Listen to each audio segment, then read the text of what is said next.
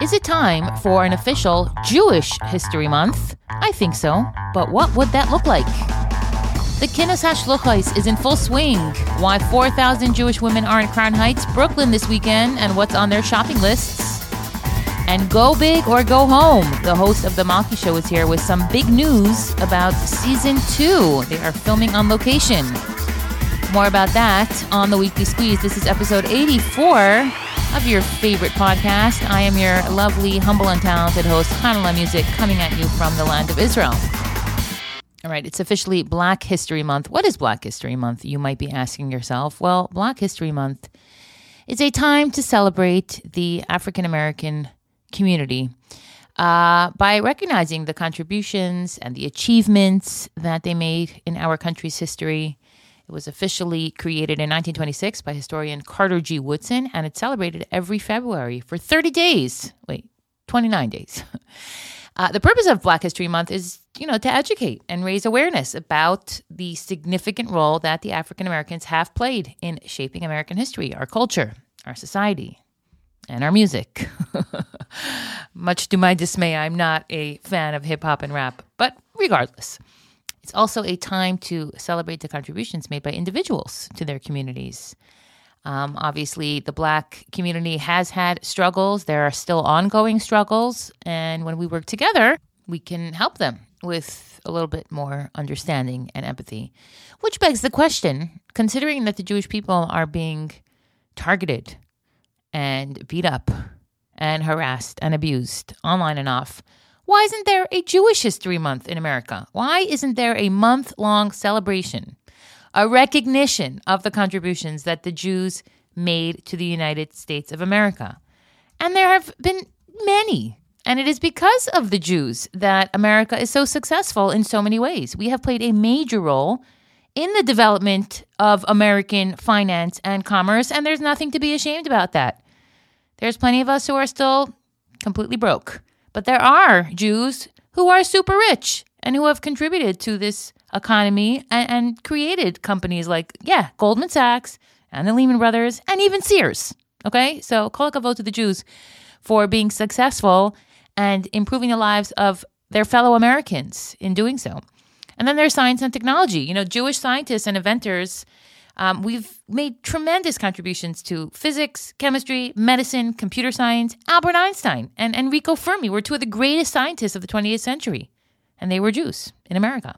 And if you're an anti Semite and you're listening and you're thinking, I don't want to celebrate Jews for being rich and smart, no problem. Let's celebrate Jews because we are talented. I mean, think about the Jewish directors and producers that have created some of the greatest films of all time. Jews have made a major impact on American culture through their contributions to the arts, theater, music, TV. I don't know why anyone's complaining. I mean, Americans have been enjoying the creativity and the imagination of their American Jewish brethren for decades now. Steven Spielberg, Leonard Bernstein, some of the greatest creative minds. And then you have the activists, you know, Betty Friedan, who wrote The Feminine Mystique. She ignited the, the second wave of feminism in the United States. So feminists should be celebrating Jewish History Month. Okay? There is no reason that your politics should prevent you from celebrating the Jewish people and what we have contributed because we're part of everything. I hate to break it to you. We are part of everything. We are part of the education. We are part of the politics. We are part of the philanthropy. And yes, Jews have been leaders in American philanthropy. We support numerous organizations and causes and hospitals and museums, and we are not getting enough respect for it. Yes, the word is respect. If I have learned anything from Black History Month so far in the nine days that I have been celebrating it, it's that it is okay to demand respect.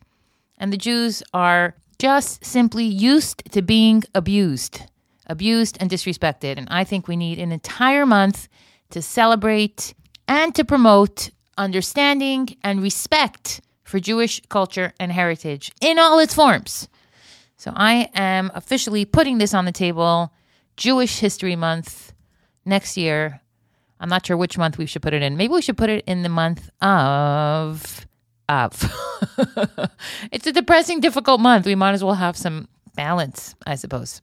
All right. Speaking of people who change the world, famous Jews that need to be celebrated, this weekend is the anniversary of passing the yahrzeit of Rebbetzin Chaya Mushka of righteous memory. She was the Lubavitcher Rebbe's wife. She led an intensely private life.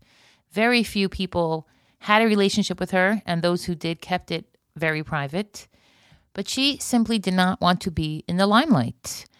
Um, for many, it wasn't until her funeral in 1988 that they realized the tremendous bond that she had with her husband, the Lubavitcher Rebbe, and the incredible sacrifices she willingly made to help him, um, to facilitate his devotion to the Jewish people. I mean, Lubavitch is the largest Jewish organization in the world, and it has been for many years. And thanks to her, the Rebbe was free to do what he needed to do and spend the hours that he needed to spend committed to the cause. And when people saw the Rebbe's raw emotions when he was escorting her body to the cemetery, they recognized what a deep connection he had with her and how deeply he would be mourning her. And it was in her memory that in 1986, the Rebbe started giving dollars. That was when the Rebbe started to pass out freshly minted dollar bills to thousands of men, women, and children who lined up to receive his blessing. It's not about the dollar, it's about the tzedakah, the gesture. Um, and this, you know, profoundly embodied the Rebbe's unique style of leadership. He was empowering every person to make a contribution, however which way they could. I believe in you. Now you go believe in you. So that was all in the Rebbitzins' name in her memory. And this weekend, there is a tremendous event taking place in Crown Heights, as it does every single year, where 4,000 Lubavitcher Shluchais flock to Crown Heights to celebrate the unity, the accomplishments, the joy and privilege that it is to be a Lubavitcher Shlucha representing the Lubavitcher Rebbe and his holy wife. How do we celebrate? Well, we shop. That's definitely on the agenda. A lot of these shluchos live in far flung places where even Amazon doesn't deliver in a timely fashion. Could you imagine making such a commitment? The mesiras nefesh that is required for a woman to move her children to a place where an Amazon delivery is not guaranteed. Okay, that is commitment, my friends.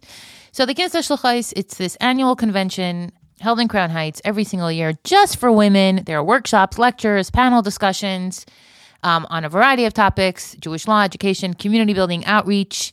And it's an amazing opportunity for the Lubavitcher women from all around the world to come together to connect and to celebrate their shlichus and to have a little fun and to shop. There is a shop Ganza going on this weekend. I'm looking at some pictures. This is in the Razag Ballroom where there are racks and racks of designer clothing starting as low as $7 a piece. This is not an advertisement.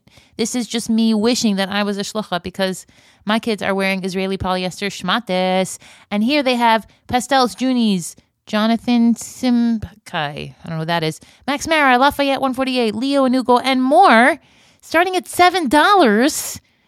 Wow. I miss America sometimes. I do.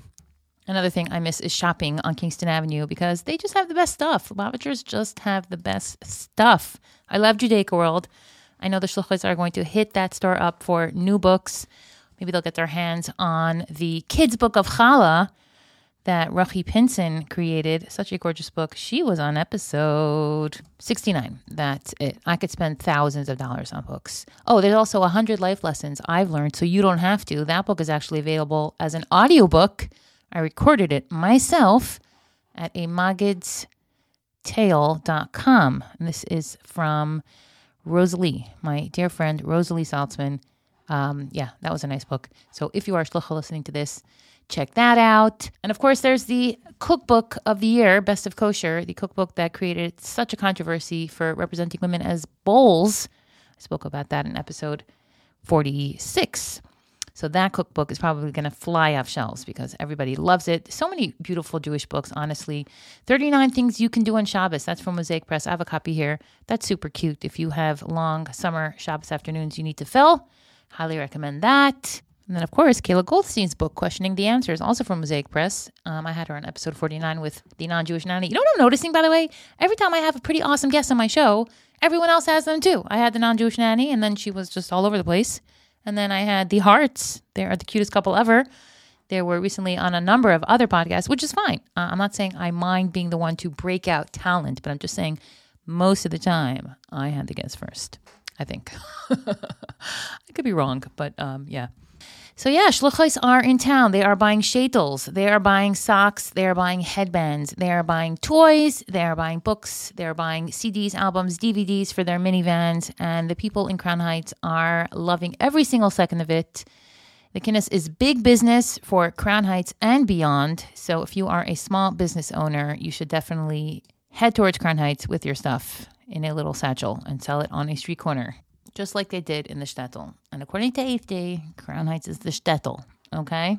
But it's not about the materialism. Let's be real. And that brings me to my next very sad story. I am devastated to bring you the news that the shlucha from the Virgin Islands, Henya Federman, a beloved and pioneering Chabad emissary, uh, she passed away yesterday at the age of 40, leaving behind 13 children. This is really, really devastating. She spoke at the Kinnis HaShluchos in 2006, and she shared, um, she said, we islanders call it rock fever. It's not easy to live on an island that's nine miles by three miles. It might be hard for someone living on the mainland to understand, but when you live on an island, the sight of a departing plane, even though it might be full of total strangers, can make you choke up. A cruise ship slowly drifting away can leave you with a heaviness inside. If you're ever feeling alone, she concluded, or wondering what you've achieved, just remember that you are part of a huge army and a close knit family. Your role is unique and plays an integral part in bringing each Jew closer to Hashem. Wow. Well, as Henya's ship parts, we are left with an aching feeling in our hearts.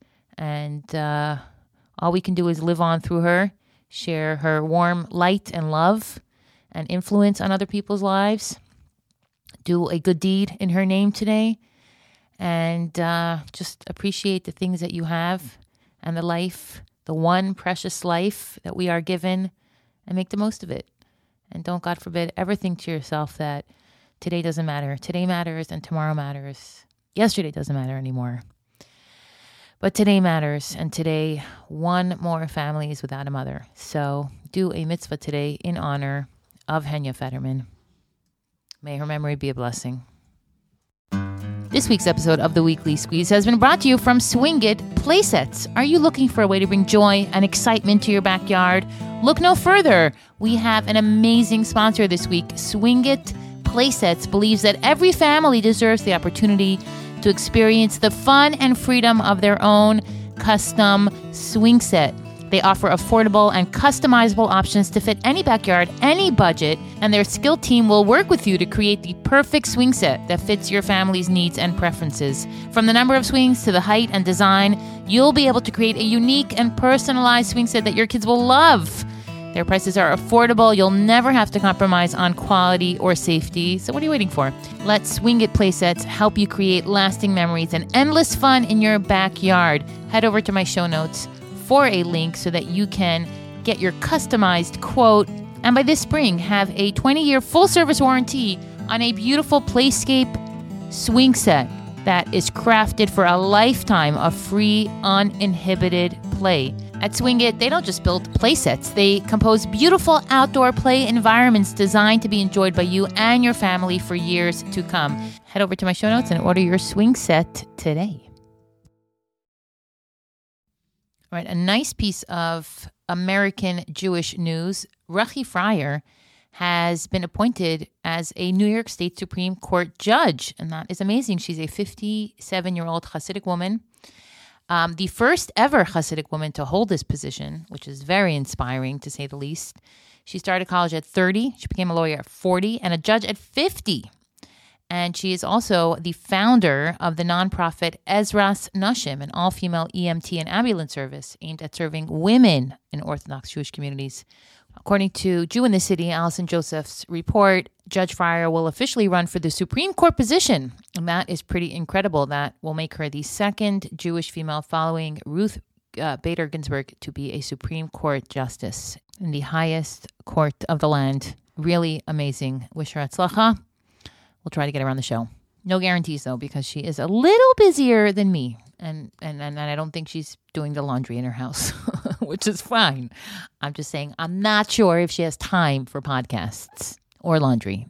And there's only so much a woman can do if she wants to be sane. All right, speaking of mental health, if you've been online, I'm sure you've seen the footage coming out of Turkey. There's been a terrible earthquake.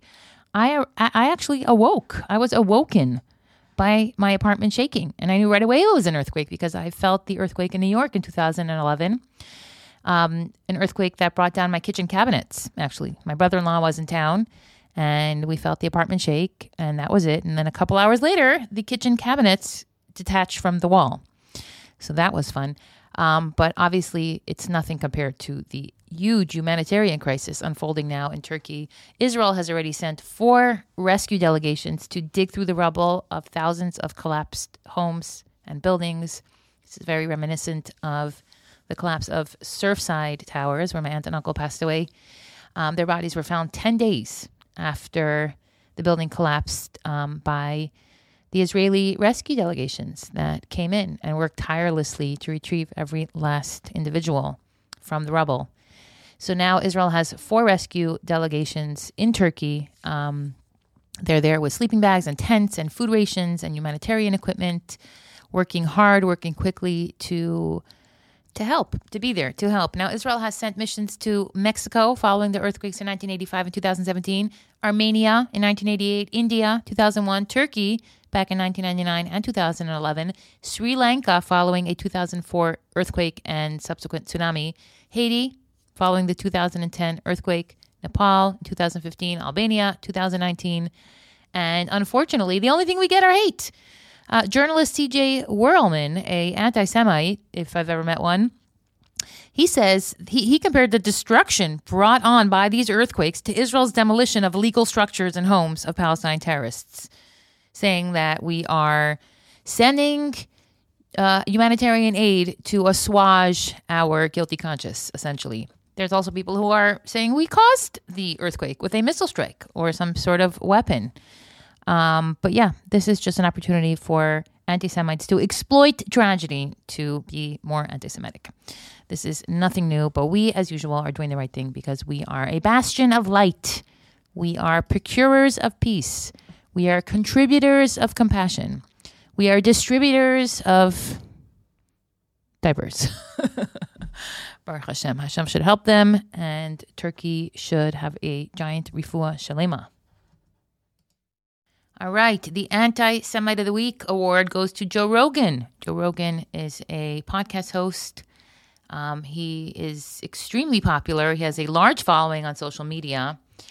And yesterday, he got on his very popular show and he began talking about the 2019 tweet by Ilhan Omar, where she wrote that pro Israel votes in Congress were all about the Benjamins. She apologized for that tweet um, but that was one of the reasons she was actually removed last week from the House Foreign Affairs Committee. But Joe Rogan, God bless him, defended the statement on his podcast, which, by the way, has 11 million listeners per episode, almost as much as the Weekly Squeeze. it is the most popular podcast on Spotify's platform. Okay? So he basically said she's she's talking about money it's not an anti Semitic statement. I, I don't think it is. Benjamins are money. You know, the idea that Jewish people are not into money is ridiculous. That's like saying Italians aren't into pizza. It's stupid. It's effing stupid, he said. Well, you know what's not stupid? The anti Semitism that was produced because of the vast majority of the world believing these lies about Jews. The stereotype that Jews are greedy and that we're obsessed with money and that we control the world's finances and the banking systems that we use our wealth uh, to manipulate governments and economies. It is us, the Jews, who are rolling around in our gold coins and treasures, who are solely responsible for the financial crises and economic downturns. Um, and yeah, these accusations that Jews are exploiters who make money through unethical or criminal means are extremely, extremely dangerous. And while this stereotype has been um, persistent throughout history. You know, Jews have always been associated with money, and then there were restrictions put on them on their economic activity, and that made it even easier for leaders to position Jews as the cause of people's financial problems. And this led to the widespread depiction of Jews as unscrupulous, money hungry, and working against the interests of honest citizens. And yes, it was reflected in literature and art too, including Shakespeare's Merchant of Venice, where the character Shylock was depicted as greedy and unscrupulous. And now here we are in 2022, and Joe Rogan is on the anti Semitic bandwagon, accusing the Jews of being obsessed with money. Now, the irony is that this stereotype could not be further from the truth. Um, according to a Pew Research report from 2016, American Jews are the highest earning religious group in the U.S., but over half of them earn less than $99,000 per year, and 31% earn less than $49,000 a year. That's not a whole lot of money, especially if you have a minivan and tuition. So the facts are not there, but the stereotype still exists. People still believe that Jews are corrupted by a desire for money, and we use it to bribe people in power. And that's exactly what Kanye West said. And that's exactly what his weasel friend uh, Fuentes said. And that's why he is, both of them are still banned from Twitter because that is not true. It's lies that hurt us. So basically, the idea that Jews control the finance, the media, politics, it's, it's not based in reality. Okay. There are some successful individuals that, that might have a Jewish background. Um, there, but and there have been a few Jewish politicians and, and media executives that do bad things. But that's part of life. And the idea that Jews are trying to take over the world, it's just a, a complete false, nonsensical myth. That, by the way, was used to justify the pogroms and the Holocaust. I mean, that myth is in a document called the Protocols of the Elders of Zion, which until today is the most popular and best selling book in the Arab world. Let's get into that for a minute. What is the Protocols of the Elders of Zion? It is a book that children in Arab countries are still reading. There's a children's version of this anti Semitic hoax, okay, that describes a secret, a secret Jewish plan to control the world. It was first published in Russia in 1903, and it was quickly disseminated throughout Europe and, and the Middle East. It, it purports a meeting between Jewish leaders in where they plot to gain control of the world's economy, the media, and the governments. Um, it has been discredited as a forgery by numerous independent experts and organizations, but it remains a central text of anti Semitism and continues to be widely circulated and used to incite hatred of Jews. Uh, the protocols continue to be used as propaganda in many parts of the world, particularly in the Middle East and Africa it has been translated into dozens of languages. And there's, like I said, a children's version of it that Arab um, youth study. So we have our work cut out for us, and it does not help when an American podcast host, as popular as Joe Rogan, goes down anti Semitic Avenue. He's taking a stroll down anti Semitic Avenue and not recognizing how dangerous that Baba Misa actually is. And the irony is that American Jews actually give more charity than any other community. The average Jewish household donates $2,526 to charity compared with $1,800 for Protestants and $1,100 for Catholics. Okay? Jews give more charity than any other religious groups. And the reason we do that is because of our education and our strong foundation uh, for charitable giving giving charity is something we, we place a great emphasis on. We, we believe that everyone was created in the image of God and deserves dignity and respect, and tzedakah is an obligation. It's an act of kindness and compassion. And it's going to help us repair the world and make it a better place. And that's something that we do and give generously. But when it comes to anti Semitism, facts do not care about the Jews. Think about it this way Okay, here's a little joke. It's not so funny, but it is a joke. Two Jews pass a church where there's a sign $100 if you convert today. So one guy says, Hey, I'll, I'll do that. I'll take $100 to convert, goes into the church, and his Jewish friend waits outside. When the newly baptized Gentile comes out of the church, his Jewish friend says, No, did they give you the $100? And he turns to him and says, Seriously? All you Jews think about is money. This guy who converted for a hundred bucks, as soon as he becomes a non-Jew, starts using anti-Semitic tropes against his Jewish friend. All right. Listen, Jews are just smart. Jews are just smart, okay? That's we, we think ahead. We think ahead. We're people of the book. We are educated. We are highly educated. We value education. We prioritize education. And that gives us the advantage. We don't waste money on drugs, on women, on stuff that are bad for us. We make good choices because we have values, Torah led and sourced values.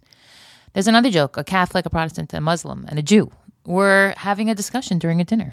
The Catholic says, I have a lot of money. I'm going to buy Citibank. And the Protestant says, I am very wealthy and I'm going to buy General Motors. The Muslim says, I am a fabulously rich prince. I am going to buy Microsoft. They all wait for the Jew to speak up. He stirs his coffee, places his spoon neatly on the table, takes a sip of coffee, looks at them, and says, I'm not selling. all right. The thing is, we're not smart enough to figure out how to get rid of this blood libel because here it is happening again underneath our nose. 11 million more people now subconsciously are rolling that thought around their heads Jews and money, and money and Jews. Now, it just so happens to be that I personally have a plan to take over the world, but that really has nothing to do with my Judaism. That is completely personality based.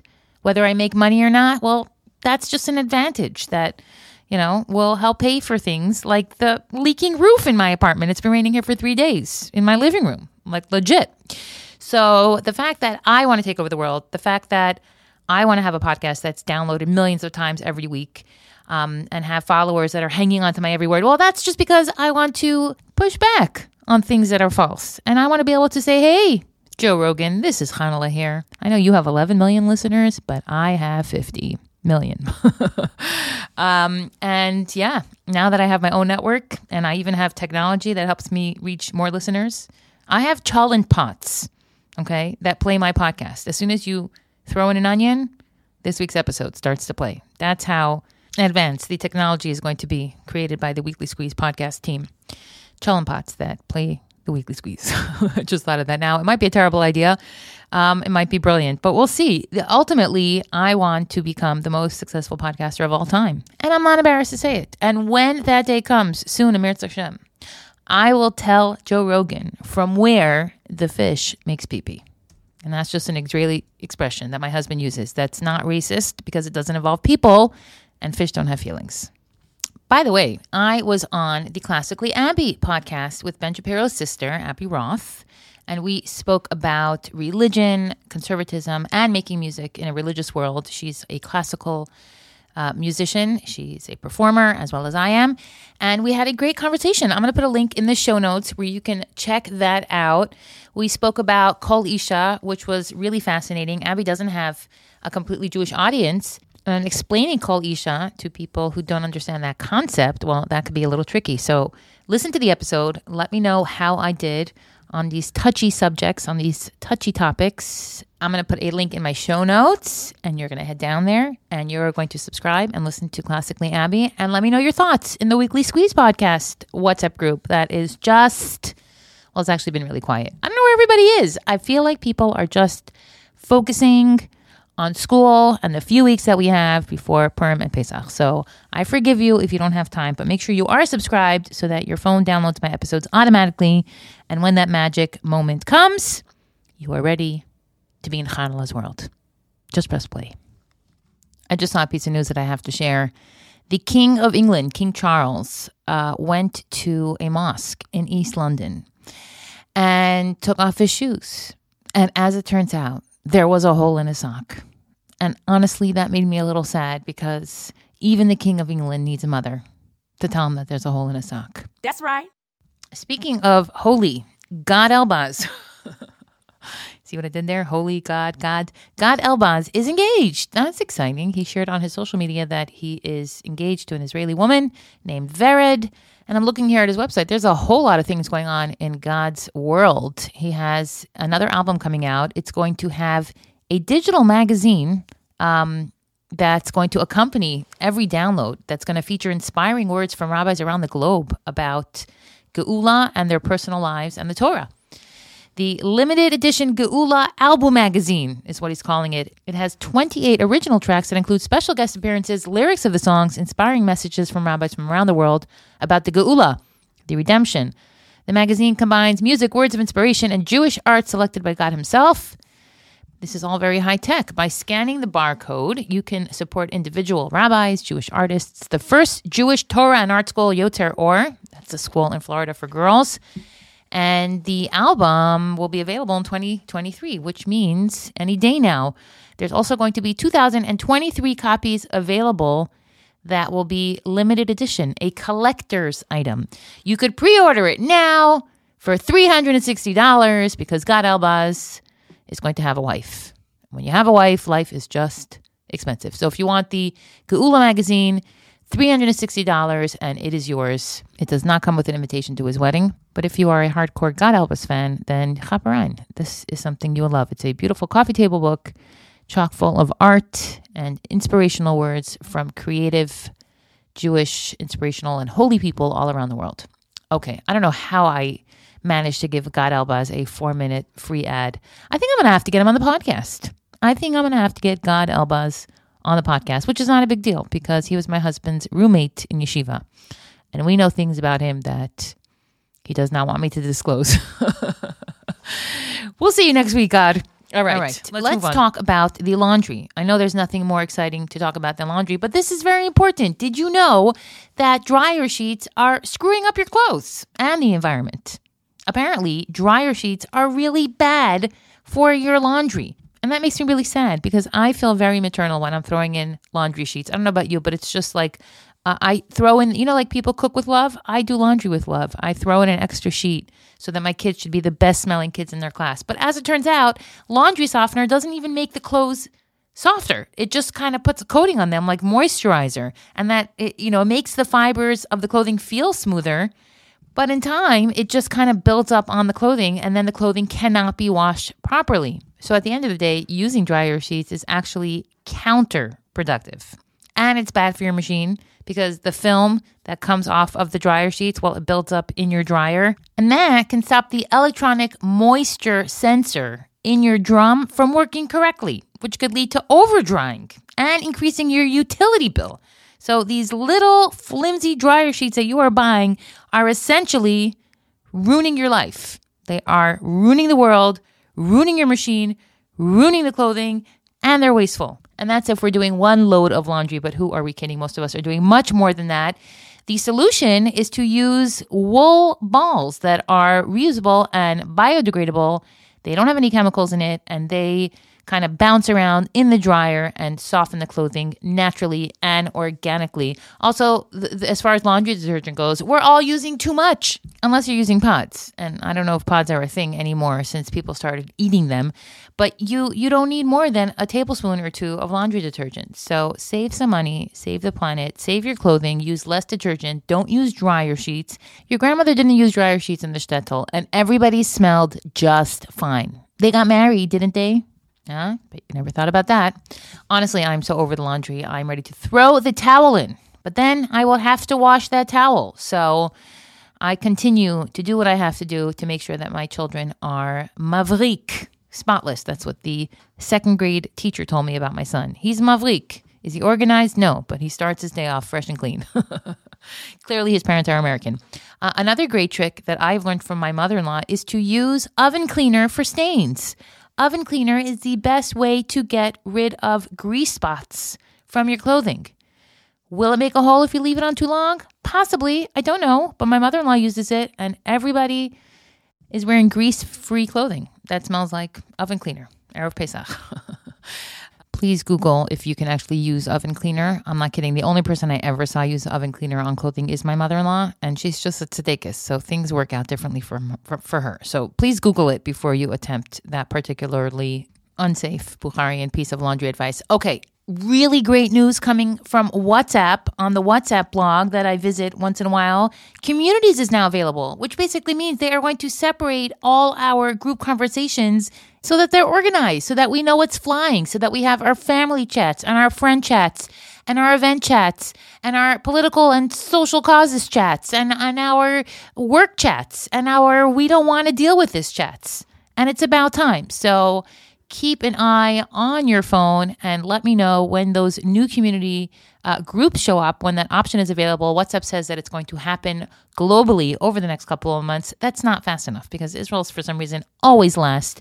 Um, part of the update is in chat polls, 32 person video calling. So your entire extended family can be on WhatsApp together in case Zoom is down, and groups with up to 1,024 users. Which reminds me that you should join the Weekly Squeeze WhatsApp chat where a lot of fascinating conversations take place and where comments are self destructive. After 24 hours, your embarrassing comment will disappear forever.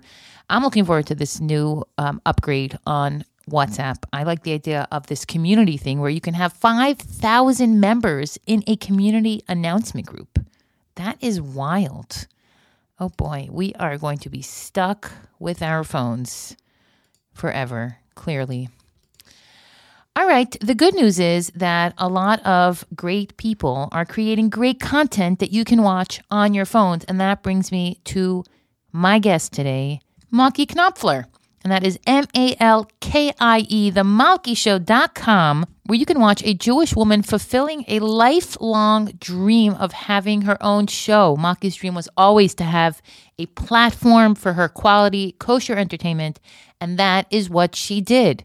And if you don't believe me, go see it for yourself. There are 10 episodes from season one of The Malkie Show. She has all kinds of incredible guests. And the reason that I'm having her on the podcast is because she's coming to Israel. She's coming to Israel with her team, with her crew, to film season two of The Malkie Show here in the Holy Land. I'm going to be a part of it. I'm going to be a guest.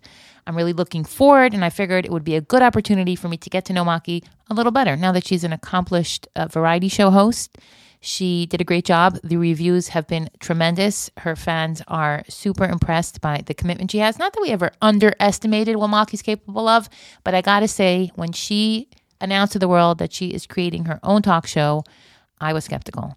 But after speaking to her, I definitely have a newfound respect for what she's managed to pull off, and I definitely am looking forward to being a part of it. So without further ado, the comic cook, Malkie Knopfler.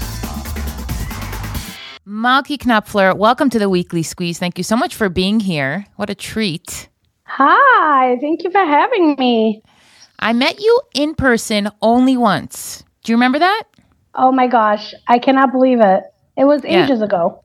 It was at a junction in our careers. I was singing, you were doing your comedy. Bracha Jaffe performed that night, Kinneret. I don't know if we exchanged a word between us, but I do have a photo and you're in it. So in that moment in time, uh, we were together. I know. It, it was the first ever show that I ever did on stage, like for that, in that capacity. And I don't know what I was thinking because I was so new in my career. I was nowhere near as advanced in my career as you were. And like, I don't know what I was thinking, but you know, I'm glad that at least we met each other then, and then you know, it continued from there. That was a very long time ago. Yeah. Well, well, we're going to talk about what you were thinking because now here you are all these years later and you are the host of your own talk show. You're coming to Israel from what I hear. Yes. A little birdie told me that's major. That is major. So, let me let let's just give my audience a perspective of who you are and what you do. So, essentially, you're a Jewish woman, a mother, uh, a wife, a daughter-in-law, all those meaningful things that make you multidimensional and deep and interesting. But you're also a working professional comedian at this point. And being an entertainer on social media, it's not as easy as it looks. You need a lot of tools to be able to pull off entertaining people without offending them. And on top of it, you're actually creating a show where you're putting yourself out there in a permanent way to the universe, asking people to pay for the content, which is a fantastic thing that I fully support. Um, so so tell me, what what would you say makes you unique as a Jewish female performer, and what role has social media played in preparing you for this unique opportunity, being a host of your own show? So I think what makes me unique is the fact that I just keep it real, which is not being unique. It's just being me. And when people tell me, "Oh, you're so real," I sometimes I cringe a little because like that's it's just who I am and that's who I, I I don't know how to be any other way. So for me it's like whatever, this is me. I feel like it's refreshing when women are able to relate to each other. The myriad of things that we go through, like you just said, wife, mother, you know, daughter, and being able to somehow put that all out there for other women to relate to, I feel like that's what makes it unique because I'm doing what everyone is thinking. And um, that's how I started on social media as well with my comedy. I mean, you know, talking about relatable stuff, you know, and trying to be sensitive at the same time and not offending people. Like you said, it's it's a very fine line. And and anytime anyone ever told me that I was being somewhat a little bit offensive, especially when it came to um, food. You know, I learned so much about uh, food and the diet culture and the sensitivities, like making fun of skinny people is not okay. There's a sensitivity there that, you know, just because I am a chubby woman doesn't mean that I get to make fun of skinny people. It's not like they have it, they don't have it easy either. You know what I'm saying? So, like, well, I, I don't know. I, I, I wouldn't say that they don't have it easier than some of us, but I understand that it could be a sensitive topic if we persistently insist that skinny people are just happier because right. their bodies are smaller. That's, yes, right. So I guess that's what I was alluding to. I mean, I have done a few things that some people had messaged me like, you know, ouch, that hurt. And I took it down immediately. And, you know, and that's what I like because that's what I love about my page is that there is a respectfulness that if people have something to say, um, they'll message me and they'll do it in the most beautiful, sensitive way. And I'll be able to learn. And like once in a while, you get a few people that are just not as, you know, sensitive about things. And I'll be like, ouch, that's not the way to talk. But Baruch Hashem, for the most part, I think that when you put out truth, people get, uh, reciprocate in the same way. And it's just been really beautiful to meet so many uh, like-minded women from around the world and people. Uh, it's not always easy, like you said. Running a social media page has its ups and downs. A lot of times downs because when we're creative people, we are our own worst enemies, and I'm sure you could relate to that. When we are putting things out and putting content out and we're constantly comparing ourselves to other people when we know that what we're doing is amazing and that we should stop.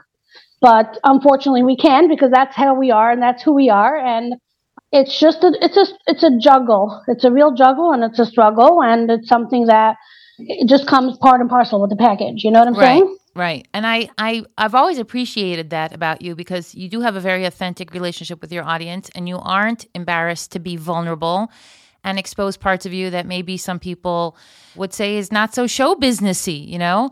And and that's I think where the relationship develops with your followers when they see the person that's Malkie, the talent, the you know, you have the charisma and you have the humor and the wit and all that pizzazz and charm, but at the same time, you can very quickly get real. Whether it's having a moment in your car, whether it's expressing something very difficult that you went through, and that's the balance that I think people can find themselves in. Because they could be like I, I don't i don't relate to her because she's hilarious and so talented but on the other hand she's just like me in so many ways. People people confuse hilarious with happy you know and they think that i'm happy all the time which is so not the case. I actually have to work on my happiness a little bit harder than most people. I'm not a naturally happy person. I'm a naturally funny person which helps me sometimes in my challenges but it doesn't mean i'm happy. And when i'm not happy i, I just don't show up. I'll, I'll, I'll, you know, I'll hunker down and I'll wait for it to pass and I'll work on the things that I need to do to get there. And I'm sure any creative can relate. Every creative has that side to them. Every forget about creative. Every human has that side to them. I don't think anyone besides for Shimi Adar is a naturally happy person that can, and I'm sure she has her struggles as well. Everyone does, you know. But um, I'm sorry I interrupted you. No, no, no, not at all. This show is all about interrupting with interesting thoughts and and uh, streams of consciousness. You know what? Talking, we can talk about the, uh, you know, your personality and the fact that you are an empath, you know, at great length. But I really want to talk more about how you have, at this point, manifested your career into something so concrete and something so um, profoundly. It, it, you broke a glass ceiling. You really did. Yeah. You broke a glass ceiling, and I am hyper aware of of the success that Jewish women have had in the last 20 years. And this was remarkable to me because how many of us in the entertainment world haven't dreamed of having a platform to create something where you can really just break out all the stops? Whatever you can possibly dream of, potentially you can create. So I want to talk a little more about the Malkie Show.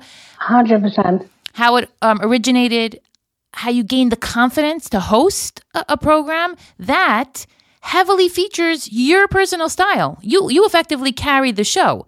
So tell me what went through your mind when the idea was born, how you developed it, and how you got to a point where you're like, I, I remember that Instagram video you made, and I said, "There's no way she's gonna pull this off." I'm not gonna lie. I said, "There's no way she's gonna pull this off." But lo and behold, you pulled it off. You're up to season two. So tell me how the idea was born and how you found the confidence to put yourself out there in that way.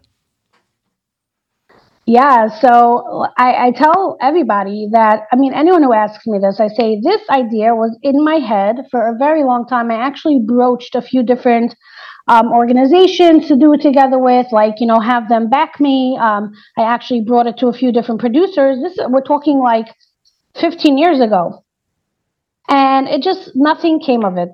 I had an idea. I had an idea to bring on talent, to share talent, for women to be able to be discovered and women to be um, rejoiced about it and, and just celebrated. Whatever the, the word is. Uh, the word is celebrated. like me now. Celebrated and just, you know, and it just nothing ever came of it. And I always say the world was not ready. And I feel like since Corona, uh, the whole entertainment um, industry has exploded, and the world just was realizing that you could sit in the comfort of your own home and be entertained and not have to go anywhere. And people are relishing to be entertained. Now mm-hmm. more than ever, we hear of so many more stories than we heard years ago. I mean, every other day I hear another sad thing. This one's going through that. This one's in the hospital. This one it's just nonstop. And, and, and more than ever, we need things to be able to rejoice and uplift and entertain people to take their minds off the, and even if someone's not going through anything earth shattering, life is hard. I mean, you know, eggs are $8 a carton. I mean, who ever heard of such a thing? And like people are going through it. And we just need more light in this world and more, I'm more comedic myself, relief. Yeah more comedic yeah, relief. and, and and just even some people some people get in like entertainment through being inspired. For them they go away with it wow i needed that you know? And and we really really really need more of it. So I was, you know, doing what I do and doing my comedies. And in my head, in the back of my head, I'm constantly thinking to myself, like, okay, so I'm being in this one's production. I'm being in this one's uh, on stage. I'm doing this for this person. I'm doing this for that person. I'm doing some comedies here and there. You know what I'm saying? I'm doing my thing. I'm doing my thing on Instagram. But but but why can't I make my own thing? Like why can't I just take my idea from back then and bring it now? Like let's see if this could work. And literally from when I literally verbalized it to 8 weeks later, we had our first show. When you verbalized it that day, did you have a plan? I had no plan. That is I knew remarkable. what I wanted. I had a vision. That is remarkable. Um, and I still have no plan. I'll be honest with you. I literally just, I, uh, we, every single time we put out a show, we're like, well, like we did it again. You know, honestly, really, I, I wish I could say that I have a plan and I have a this and you know, and Abby, my friend, you know, Abby, she she came over to my house a few days after we announced it.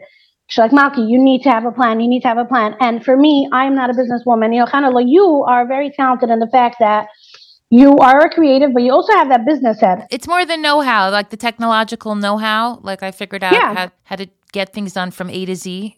Yeah, you're very good at that. But for me, I'm not. And when I can't understand something, it's very hard for me to work in that way. And I just said, you know what? I'm going to do it the way that it makes sense for me. Who said it has to be A, B, C? It could be A, Z, G, F. You know what I'm saying? Like, obviously, it has to have some sort of plan, but like, I honestly had no clue what I'm doing. I still don't know what I'm doing. I just know that people stop me and clutch my hands and tell me, whatever you're doing, don't stop.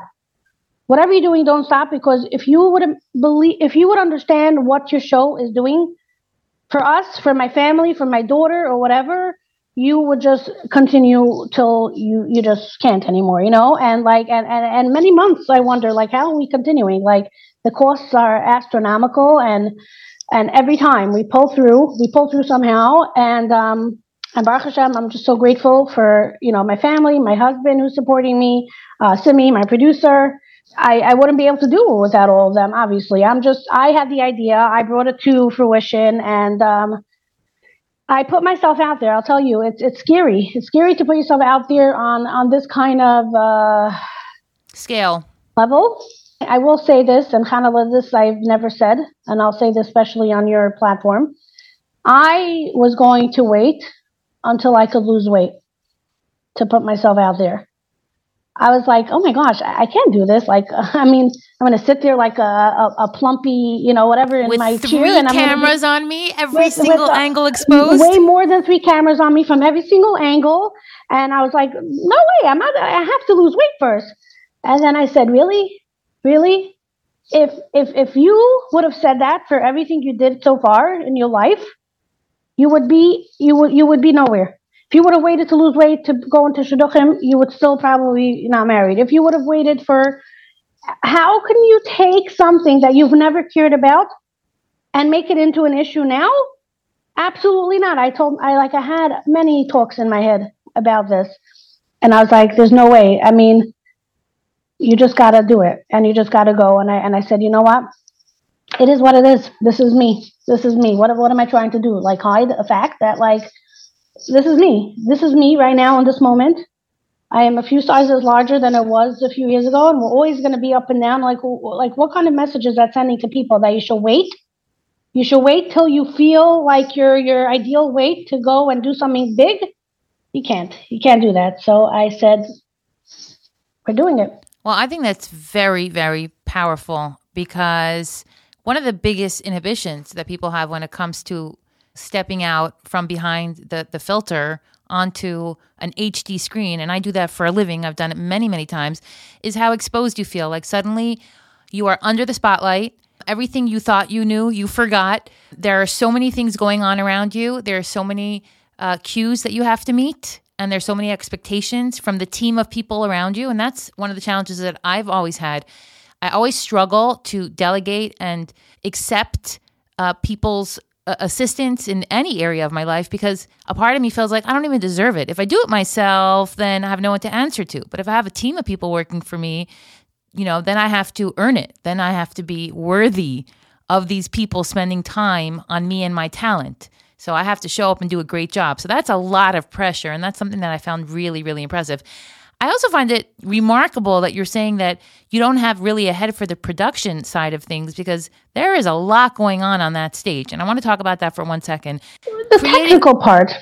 Well, uh, you don't have to know how to use the cameras and all that stuff. And I'm sure you're not editing post production, but essentially you do have to create the concept and the content and you have to sit down and there's some, you know, pre production, you know, whether it's deciding how many cameras, what angles there are, where people are walking in on stage, and that kind of stuff that you think you don't care about until you watch it back and you think, hmm, I should have done it differently. Oh yeah. Right. So you definitely learn. There's been a lot of learning on on the fly. A lot. Noticing where's the best place for the camera. Noticing, you know, which angle is best for my chair. I mean, the first few episodes, if you'll see, my chair was a, such a it was like such a bad angle that like I look like you know they say the, the camera adds 10 pounds like i look like 30 pounds more than i was and like right and it's very devastating. It's devastating you know? it's avoidable.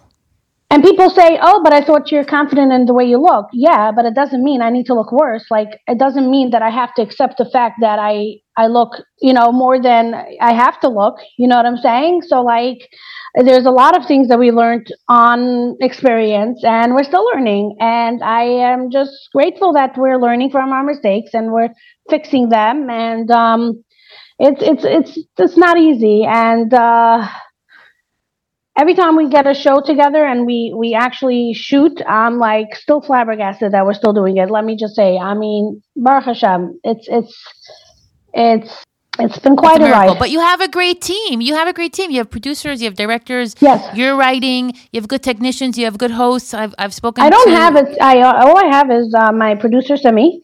Mm-hmm. Well, she's all those roles. and she's, she's, so much. Exactly. Yes. She's one person with a few uh, people in her. Exactly. And like, she is she gets things done and Baruch Hashem, like I said, like you know that's that's she's she's great at what she does. She really is amazing. And the fact is is that we're able to come to Israel to do this is like you know because you, it's wild. You, I'm sure for you with your talk show, sometimes you're like, okay, what you cover a lot of current events. I've, you know, you, you're able to cover things that are actually happening. But for us, we're like, okay, who are we having on? And also, I have to be really careful. Like, I, I, I have young, impressionable children watching my show. I actually put this out for women. Like, originally, it was something for women and for girls to enjoy. I didn't think little kids are going to be watching my show. I mean, they're loving it. I was like, oh my gosh, I can't believe it. So, like, when we wanted to talk about mental health or eating disorders or sh- the sh- the shidduchim uh, crisis and stuff, there's a lot of things where I'm like, hold on a second. Like, if I if I do this, like, it's not going to be a show for for children. You know, right? It has to be so, family like, friendly. We have to really toe the line where it's family friendly, exactly, and it's it's everything. It's entertaining and it's uh, inspiring. And sometimes there are going to be issues um, and episodes that are a little bit more inspiring than funny, and some some episodes are way funnier than inspiring. But at least we always make sure that there is a combination, so there's something for everybody, and that's what's important to me. I want people to find their entertainment in the way that speaks to them. And that's right. what I was something that I was very cognizant about that I wanted people to be able to enjoy whether through laughter or through inspiration. You know, that was very important to me. Right. Well, it's very it's very high energy. That's consistent in every single episode. It's very high energy and I think that comes across and people don't feel like there's too many spaces where they're waiting for something to happen. I like when things are every second, snap your finger, roll, roll, keep moving, let's go. And and you def and that's part of being an entertainer and that's the the yeah. the skill that you bring to the table, your experience that you know know that the audience has to be completely captivated consistently throughout the show. But what areas have you found that you're weaker, let's say, than you expected in, in terms of your abilities and your capabilities? And in which areas have you exceeded your expectations? Like, I know every time I perform and I challenge myself and I do something different, maybe the band is different, maybe the material is different, maybe the location, the crowd, the music video, the format. You know, there are those moments when I suddenly am filled with self doubt. Right as I'm performing, you wouldn't know it, but I'm thinking to myself, am I adequately prepared? Am I everything I thought I would be? Here I am, it's live, and maybe it's just a fantasy. Maybe I'm not really meant to do this. Like, did you have those moments? You know what? Is it, is it my biggest struggle? My biggest struggle is my memory, honestly. I mean, so I don't know if I should blame it on Corona or aging, but my memory is scarily, scarily bad.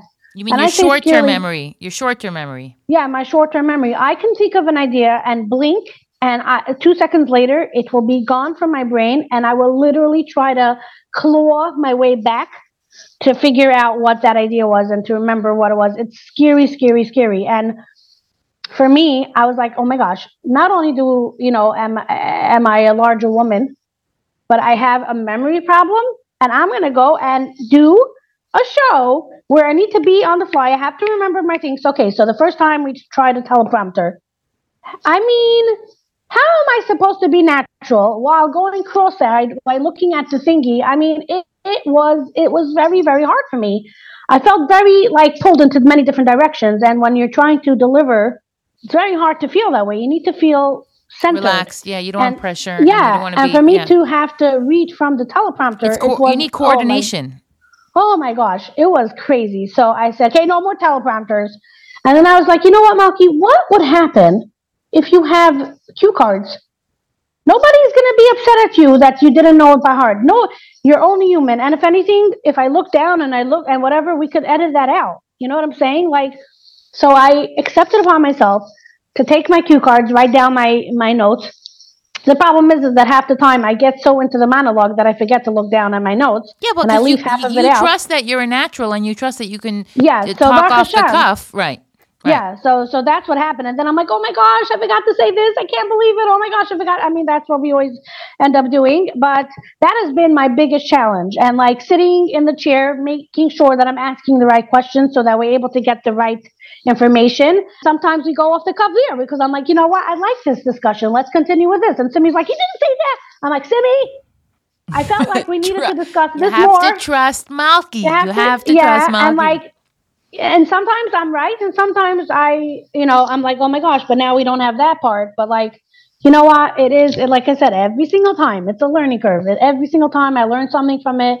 I Baruch Hashem, I don't have that feeling of like, oh my gosh, I don't deserve to be here. I have the feeling of, oh my gosh, I can't believe we're doing this, you know? And that's what I feel. And like, I still, it, it's a huge cost. It's a huge cost to be able to do it and have my family support. You know, it is not easy, like I said. And after a show, I am literally not a human being for two days after because of all the output that we have to put out, the energy that comes out from after a show being on, like you said. Yeah, all, all the endorphins. Mm-hmm. Oh my gosh. And then when I come home, I am finished. Completely I cannot drained. feel myself yeah. physically. I am like drained to the last bit. And it takes me a good few days to get back to myself. So, so I really put my you're leaving, Yeah, you're leaving 100% on the stage. Oh, yeah. 100%. I yeah. give it all. And w- in what areas did, did have you completely impressed yourself? Like, have you found any new skills that you maybe didn't think that you had in you? I think it's a combination of a lot of different of my a lot of you know a lot of my talents. I mean, I put out a music video. I mean, that's right. That's right. It was part of my episode, episode four, where we spoke about challenges in high school and how you need you need to give your children outlets so that they don't feel like school is the only place that they need to succeed. And if they don't then they're a failure you know? Um, that music video i still can't believe i did it. I'm not a singer. I love singing but i'm not a singer. For me that was like wow i can't believe i did that. But i feel like the the show is a culmination of a lot of my different parts of me. And i definitely had to become more of a businesswoman stand up for myself. There have been people that have had comments of certain things i had to really you know get a, a, a, a better backbone and and thick skin, which is something I'm still working on because I take it very personally and uh, it's not easy. But Baruch Hashem, like I said, I'm learning new things every day. And that's part of your experience. That's what, what, what you're enjoying so much. I see that. You're, you're somebody who learns and grows and you take in your environment and you internalize it. So I'm sure meeting all these people and having all these conversations and trying all these new experiences have been just so just opened your mind and your heart in so many ways. On that note, can you share one or two, let's say, heart in your throat moments that you had, or some incredible experiences you had with guests where like a, a moment of magic transpired that you weren't expecting? Uh, season, um, episode two, season one, I had a guest that I met on Instagram. She is a woman going through her geirus process. Her name is Barbara. She um, messaged me one day out of the blue randomly telling me that she she watches me, she she loves watching me. She wanted to know what Hasidos I am. So I thought she was just a regular because her name is Barbara Galizia. Sounds Jewish. Never did I think that she was um, a Spanish Catholic or Christian. I always mix up the two. Woman who who was really really going through her her geirus process, you know, and we became friends. And she actually came to my show talk about her journey. She shared her journey and she was still not completed with her process at the time of my show and she's still going through the process. She had to move her entire life to a different location so that the the beis din could be you know in contact with her and everything. And it's unbelievable hashgacha that we are doing this today because last night she called me that she finally got a date for the beis din it's it's it's a it's a very long process. We hear stories of people going through their process of geirus, and we're like, oh, okay, she read the book, she did the classes, she and then she went to the beis din, and oh, boom, boom, boom, you know, like whatever. Oh my gosh, this is a a process of two years. She oh, yeah. is clawing her way to this moment where she can be, she can call herself a Jew, and it's like so inspiring to me, so amazing. And last night she literally called me that she finally after all this time, finally got a date to meet with the beis din uh, to to find out when is her her um, her, her date, her conversion, her gay and um, it, it this moment and the fact that she came on my, you don't know how many people she inspired with her story. People told me they they watched it with their daughters and they're like, wow, like she's she's really trying so hard to become a Jew, and I was born a Jew. Like, how lucky am I? You know, it's like it's unbelievable. And so I just wanted to give everyone this update. Whoever's going to be hearing, I don't know when you're going to be um, broadcasting this, but um, is it coming tomorrow? Out? Oh yeah! Oh my gosh, it's amazing. I don't mess around. This is a weekly squeeze, twice a week. We have episodes. It's amazing. Yeah. yeah, and I wanted to ask you a question, by the way. So the weekly squeeze is it because you're giving the juice about the Jews? That is correct. It is the juice about the Jews. You are spot on. You know, I love the name. I think it's adorable. You know, I love a play on words. I love a good play on words. I think Thank it's you. very smart Thank and you. it's um it's very entertaining. I've also listened and it's really great. You have great content on here. And it's hard. It's hard to constantly come up with stuff. I'm sure you can relate to that, you know. I mean, but- I have my moments, but like you said, I take away a lot from the people I talk to, and Hmm. I, it, I'm very proud to be able to give a platform to so many incredible voices that are being heard through me and connected to me Oh, yeah. because you play a role in in all your guests' experiences by making them feel comfortable, by saying the right things to them, by helping them share their stories or just their talents or whatever it might be. It's the environment that they're in that allows them to shine. And like you said, when we first started talking about why you did this, you know, one of the first things you said is that you're you were always interested in helping other women shine alongside you. This wasn't just Malkie and nobody else. And I think that's what's so beautiful about the show. You are spotlighting so many talented people that might oh, have yeah. never had the opportunity to to have that platform or to express themselves in such a professional way. That there's a million podcasts and there's a million Instagram lives, but a real quality talk show made by talented women is a very special and unique experience for people. So I think it's wonderful that your doors are open and that you're open to talking to all kinds of interesting people. And I look forward to being on the show.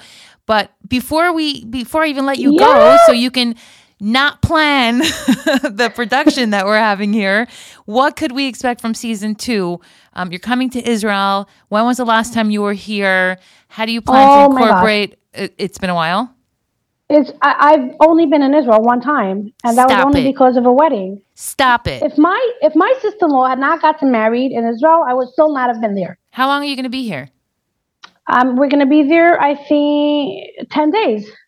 Phenomenal. Phenomenal. Ten I'm days. so excited. I'm okay. really so excited. I, I can't begin to tell you. Like when we heard that we're coming finally to do, um, you know, we're, we're shooting Malky Weingarten's uh, movie, and then me and Simi were like, oh my gosh, like we need to do a Malkie show in Israel so that we can have people that like wouldn't be able to be on it otherwise. And I am so excited about it because we have such amazing episodes planned. I uh, I am so looking forward to seeing you, Chanale. Like really, really, really. Thank. Finally, we'll be on the same stage again. Yeah. So Yeah, many years later. Mhm. after uh, I mean, like I said, your career was already exploded at that point, but when we actually saw each other for the first time. But I'm excited to be on the stage together as fellow creatives and and just share the stage with many other amazing people. I am so excited about it. People are going to have to stay tuned, but the next three episodes of the Malkie Show are going to have a distinct Israeli amazing flavor. And uh, just, I, I, I can't wait for the Malkie Show to just permanently land in Eretz Yisrael uh, with the coming of Mashiach, you know? And, Amen. like, Amen. seriously- Beautiful. Seriously, so excited. I um I'm really looking forward to being in Eretz Yisrael and and celebrate my 40th birthday at the Kosel, which I'm going to That's be crazy. on my Hebrew birthday. Rosh Chodesh Adar is my Hebrew birthday, and we're going to be at the Kosel on that day. We're shooting on that day at the Kosel, and I'm going to be able to be there. I'm so so grateful for this opportunity. I am so excited. Um, a little sad that I won't be with my family for my 40th, but They'll they'll forgive you. You'll forgive them. Where can people find you? I know you're the comic cook on Instagram. I'm going to put a link to your show in the show notes. the Malkie Show, malkieshow.com. Uh, we we appreciate everybody's support. We really do. Thank you everybody for the love and the support, and we just keep doing this because we know how much it means to everybody. And um, if you know anybody that would be an amazing guest on the show, please let us know because we're always looking for someone that. Uh, my dream is to find also the ordinary the, the, the ordinary woman that deserves to be spoken about that is doing amazing things and like nobody knows about but these people don't want to be featured and they don't want to be shown. And like my dream has been to like bring out a humongous check like you know the the talk show people do and say this is for you. Take this. Buy yourself a new car or I don't know what but you know so far we we need sponsors for that I bless you that that should become a real possibility. And you never know. Listen, keep the dream alive. I, would have never imagined that we'd be here today, that I'd be joining you on stage, you know, a few minutes from my house. I'm super excited. The sky is the limit if you have a dream. So thank you for continuing to inspire us, Malkie. I wish you much hatzlacha, and I will see you in Ben Gurion very soon. Amen. Bezras Hashem. Thank you so much for having me. Looking forward and um and enjoy and watch the Malkie show and listen to the weekly squeeze. I don't know. Every time I hear the name, though, like I flinch a little because I feel like my mother's giving me a little pinch. You know, that's what she always used to do to me. My show it gives my show gives pinches. We we do not mess around. We're not scared over here. It sometimes it hurts. this and a pinch of that Sometimes it there. hurts, but it's worth it. All right, Malkie, Oh thank yeah. you so oh, much. Oh yeah. Take care. Thank you, Chanale. Today you have it, episode 84 of the Weekly Squeeze. Thank you so much for being here. Don't forget to check out my show notes. Check out okclarity.com's website and discover a world of healthcare at your fingertips. Leave me a five star review, drop my show in your WhatsApp chats. Stay safe wherever you are, and I will see you on Monday.